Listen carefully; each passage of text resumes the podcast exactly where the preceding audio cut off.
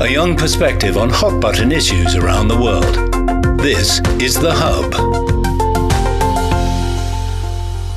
Hello and welcome to today's special program, One World Shared Future. I'm Wang Guan in Beijing. Not all seeds that are planted become tall trees giving shade and fruits, but the ones we're talking about today have arguably taken roots worldwide. Ten years ago, Chinese President Xi Jinping proposed forging a community with a shared future for mankind, where we all share a common destiny, grow and prosper together. A recent example is the China brokered rapprochement between Iran and Saudi Arabia. The two countries decided to reestablish diplomatic relations through China's mediation. So, as it marks the 10th anniversary of this important concept, the shared future is being explored by more countries and more scholars from the West. Can this concept prevail when competition, even rivalry, is rife? With Chinese modernization making extraordinary headway and the myth that modernization equates westernization debunked, what does it mean for the world? I'm honored to be joined by distinguished guests from different parts of the world sharing their insights on today's topic and in today's forum. First of all, let's loop in two guests from Europe. In Oslo, we have our old friend Erik Solheim, convener of the BRIGC Advisory Committee and former UN Undersecretary General. He's also an advisor to the World Resources Institute. And also in London, we have John Ross, Senior Fellow at the Chongyang Institute for Financial Studies at Renmin University of China. John is also a former Director of Economic Policy for the Mayor of London. Gentlemen, a very warm welcome to all of you. Erik, we're marking the 10th anniversary of the concept of building a community with a shared future for mankind. How do you see this concept being operationalized over the past decade? I think this concept is critically important because all major issues of our time, whether peace, environment, economic recovery after COVID, uh, bring everyone out of poverty, all major issues of our time need us to work together. The most important relationship is that between China and the US, but it also includes Europe, Africa, India, every part of the world. So we need to work together, uh, and there is one future. Either we succeed together or we fail together. That's the core of that concept. The main way of operationalizing it from China's side is supposed to be Belt and Road. I consider Belt and Road so far an astonishing success. It has built, say, the railroad just from Laos to China, making landlocked Laos co connected to the uh, world grid of, of, of, railroads. There have been the railroad in Ethiopia, in Kenya, the Bandung Jakarta Railroad in, in Indonesia, metro in Hanoi. There are so many astonishing results of Belt and Road. So we should look a bit aside from all the criticisms. Uh, there is always something to criticize. Overall, it has been a great success focusing on infrastructure, but also on peoples to peoples contact. Erik, you have been a keen observer of green initiatives worldwide, especially recently in China. Where do you see the possibilities of global cooperation to create what China calls an ecological civilization? What specific expertise can different regions contribute? Can green collaboration rise above politics, in your opinion? It need to, because it's so important there is one climate on planet Earth. It's not an American or a Chinese or a European climate. We need to uh, to reduce the uh, very very rapid speed of global warming together. And look, China these days have superb experience in key areas. No nation ever in history has brought down pollution at the speed China's done in the last decade, uh, one decade. I mean, 10 years ago, Beijing, Tianjin were heavily populated uh, cities, basically sometimes like hell. Now you can see the sky, the blue sky in these cities, brilliant, and that expertise can be uh, shared with other nations. But China is also maybe not so visible to everyone, and now a world leader of conservation of nature with great national parks and with schemes and programs for tree planting, which are absolutely world class. President Xi has promised that China will plant an area the size of Belgium every year from now to 2030. Uh, that, that is astonishing and it uh, can inspire others. China is working with many countries in that front.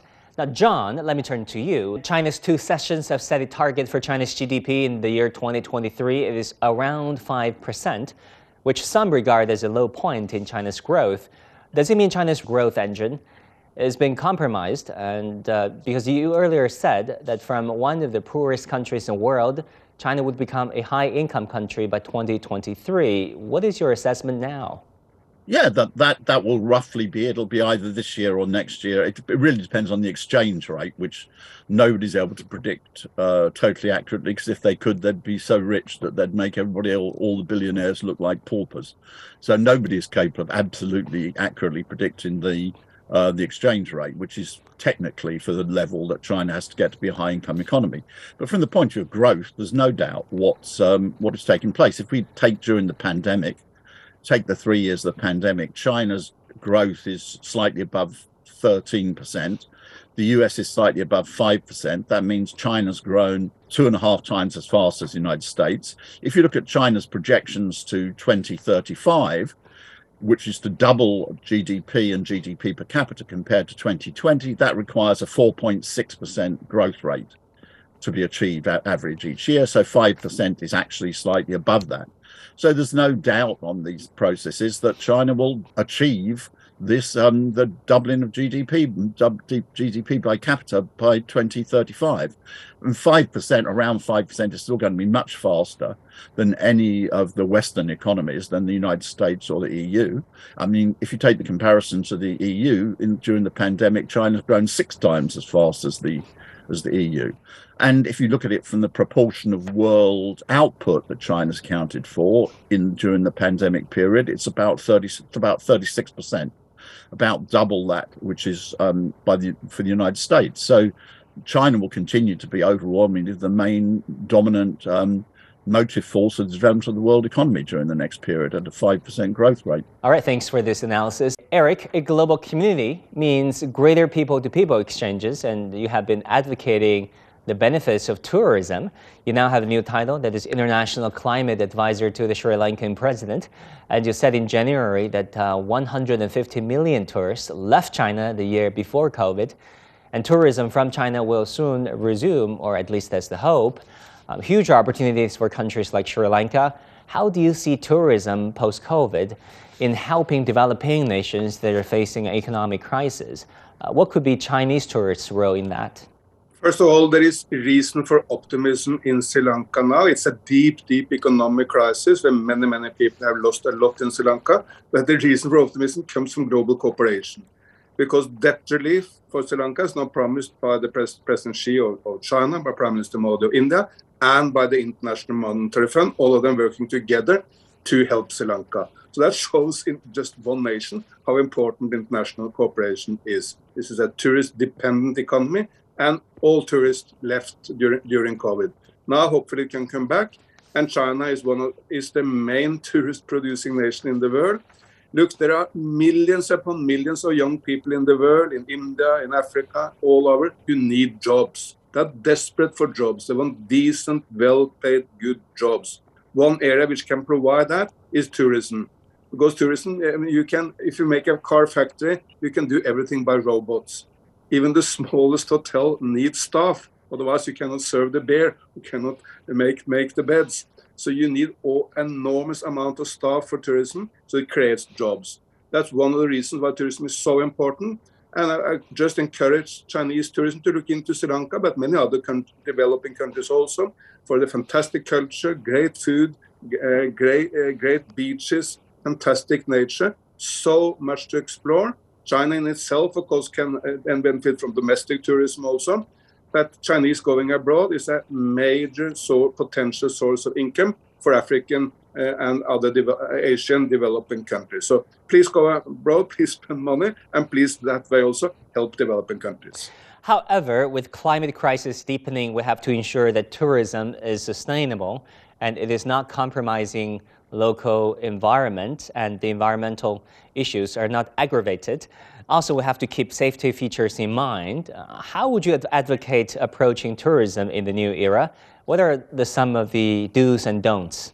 The most important, of course, is to protect the main sites where many tourists want to come, whether these are culture sites like temples or castles or whatever it is, or tourist site, um, nature site like na national parks. Uh, they need to be good protected so that tourism are not spreading over and destroying the sites. That's critical. Then, of course, the tourist industry need to be uh, zero carbon, make sure that they don't emit a lot of carbons from the hotels, uh, uh, that we move into electric cars in the long run, into electric or, or hydrogen flights. So we need to reduce the carbon footprint and the impact on on environment from tourists. John, your book, China's Great Road, in that book, you said the sheer scale of China's developments and its consequences for humanity is huge. It's also about China's interconnection with other countries, especially with the global south. But to create a global community with shared future, it is not enough for the global south to come together only. The global north, arguably, has to be also involved. How successful or unsuccessful do you think China has been in achieving that? And do you think such unity will eventually happen? Well, yes, I think it eventually will happen because it's in the interest of the people in the global north. Uh, the problems that have been created in this haven't been created by China. Unfortunately, they've been created by the United States. As I mentioned earlier, they the, you have a re- sort of regression to protectionism in the United States, which was launched under Trump. And unfortunately, although Biden doesn't put forward the same type of protectionist rhetoric as um, Trump did. Unfortunately, he hasn't got rid of the tariffs and other impediments uh, to trade. But this is very damaging to the people of the global north. I mean, let, let, if you take Huawei, for example, Huawei had a plan for a £1 billion pound research and development facility to be developed in Cambridge. That would have created very, very highly paid jobs because this is a centre of high high technology. Um, very jobs that would really great. It would have strengthened Cambridge as a scientific centre. Well, Huawei de facto now has cancelled it. Well, why should it? If it's not allowed to participate in Britain's development of telecommunications due to US pressure, this is shooting yourself in the foot. It's damaging. Countries don't want to go along with it. And unfortunately, the obstacles have not come from the United States. So we just have to continue to argue for more rational policies. And I believe in the end, self interest will come through and people will stop all these damaging activities. Yeah, yeah, John, back to our main topic today. How would you compare the Chinese concept of building a community with a shared future? How would you compare it with previous paradigms proposed by Western scholars or by scholars and policymakers in other parts of the world? Well, it's very original. It's um, because it take in the following sense, it encapsulates and puts into a single concept things which were known before. It's very profound sense of this point that the progress of humanity is based upon the increase in division of labor, or so socialist terms called the socialization of labor, but they're exactly the same concept. That and this is the whole development of humanity ever since humanity existed. Humanity came to into being in very small groups. It then formed countries, it formed empires, and it has now formed an interconnected global world, and it's going to become more and more interconnected. But what had not been done was to draw out the political conclusions and draw them together in a single concept. And this is important then because then this allows you to follow these policies uh, more consistently. So therefore, this is this concept is on the one hand it builds on what went before, the correct things which went before, but it's extremely original. I think therefore it's very profound idea and it should be studied throughout the world. I mean this very seriously. You know, basically you know, American universities should be teaching their students this type of thing. Erik, what are your thoughts on uh, this Chinese concept, the community with shared future? I mean, once again, how would you compare it against the other previous paradigm? I think it's, uh, as we have just heard, it's a great summary of global wisdom. It's not new. I mean, in the old Vedas in, in India, 2,500 years back, they say the whole universe is one family that's basically the same. We need to work together if we want to achieve uh, a better world for, for everyone. It's also deeply rooted, of course, in Confucianism. It is all, all about how you create a society which with harmony between people. So it's not new, but it's a new expression of a, um, of a very important thought.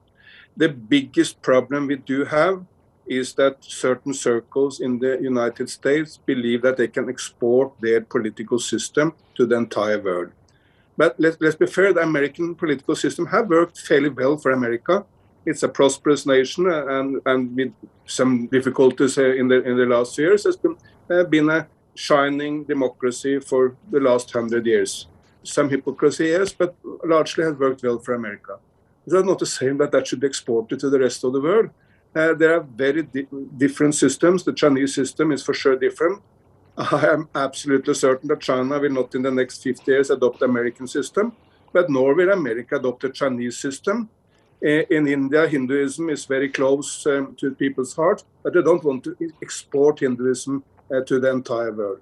So we need to get rid of this idea that someone should export their system into a world where we work together for common purposes, even on the basis of different systems. Uh, that's the future, and that's what's also encompassed in a word of, of sh- uh, shared prosperity or sh- shared, shared future, because that can only be shared between people with different ideas, different religions, different political systems, but working together for common purposes. Erik and John, thank you so much for coming on our show. Really appreciate it. Focus focus on what's relevant in China and the world. Bridge the bridge the gap between what you know and what you want to know. This is the hub. Now, for more perspectives, we also have Dr. Cyprian Farkas, Mayor of Sopron, joining us from Hungary. Dr. Cyprian Farkas, Mayor of Sopron, Hungary, thank you so much for joining us. Welcome to CGTN. Mayor Farkas, let's talk about municipal level cooperation. I know that uh, Sopron and Yichang City in central China have a sister city program. Um, how has this city program fared so far? I know the past three years have been difficult. Um, what's your plan for the future when it comes to engaging with Yichang and more Chinese cities? Yichanggal egy együttműködési megállapodást írtunk. We signed a cooperation agreement with Yichang years ago. However, the mood in Europe has shifted due to the COVID pandemic and the current Russia Ukraine crisis. We were prevented from any possible cooperation, but we are still open to negotiate with our Chinese partners. We believe that we can successfully cooperate in the fields of education and tourism with Yichang or other Chinese cities. Exactly. Last year, middle school students from two provinces in China, as well as those county in Hungary, namely Ogor, Moson, and Sopron, uh, took part in an art competition. Can you tell us more about that? How did they go? The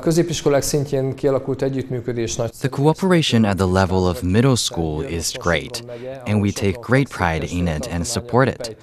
Jiaru Sopron County, where Sopron City is also located, is the sister county of Hubei Province. The capital of Jiaru Sopron is Sopron, and of Hubei Province is Wuhan. I think there are great potentials in cooperation when talking about tourism, but also in education. Sopron hosts a great university of forestry science. This is the only university where students can educate as forestry engineers. I think in terms of higher education, this is the best field of cooperation with Chinese universities or companies, and we in Sopron support it as much as we can. So, when it comes to tourism, what do Chinese tourists mean to the tourism industry, to your city, and to Hungary as a whole, but to your city in particular? A kínaiakat mindig szeretettel látjuk, hiszen a Bécsi nemzetközi repülőt. We always warmly welcome our Chinese friends since the Vienna International Airport is only 50 kilometers far from Sopron and also from Budapest. It only takes two hours to drive to Sopron. It is not a big distance. It does not take a very long time, and it is not uncomfortable either to travel to Sopron. And we do experience that visitors from Asia, and especially Chinese visitors, appreciate the miracle of Sopron its medieval town, and also its environment, the surroundings where the city is located. Perhaps I want to reveal a big secret by saying that Sopron is also very famous for its red wine, which is also well known across Europe. And I think that could be of interest to visitors from Asia as well. Mayor Farkas, we know that Hungary was actually among the first European countries to join the Belt and Road Initiative in 2015. How are you looking at this Chinese initiative? Is there in any way uh, the city of Sopron is feeling the impact of this initiative? Mi nagy reményeket fűzünk a Selyemút programhoz. We have great hopes regarding the Belt and Road Initiative because the flow of goods from east to west has a great potential for us as well as for Sopron. We expect our Chinese partners to be present and cooperate in this field as well. We can provide all the support our Chinese partners need if they want to do business in our area. How are you looking at China's many initiatives uh, in the world these days, from the Global Security Initiative, Global Development Initiative, Global Civilizations Initiative, to the Belt and Road Initiative? Uh, really, how do you look at China's role in the world? China is a crucial partner for Hungary. For instance, in 2020, China was Hungary's number one investor. I think China's role in the world means that everyone needs to be aware of China's potential. It is good and rewarding to cooperate with China because China has substantial production capacities. Also, that makes China an unavoidable partner for everyone. Any thoughts and hopes for the future of the relations between Sopron and Chinese cities and as well as uh, between China and Hungary? Mi magyarok különösen kedveljük a kínaiakat, a kínai gasztronómiát. We Hungarians particularly like the Chinese and Chinese cuisine, and the Chinese culture is mysterious for us. We would like the Chinese to become familiar with Hungarian culture and cuisine, which is quite well known in Europe. And we welcome Chinese tourists and students in Sopron. We look forward to collaborating and cooperating in the fields of economy and education or tourism. We're welcoming you all from China. So, Mayor Farkas, for many years, China proposed uh, building a community with a shared future for mankind.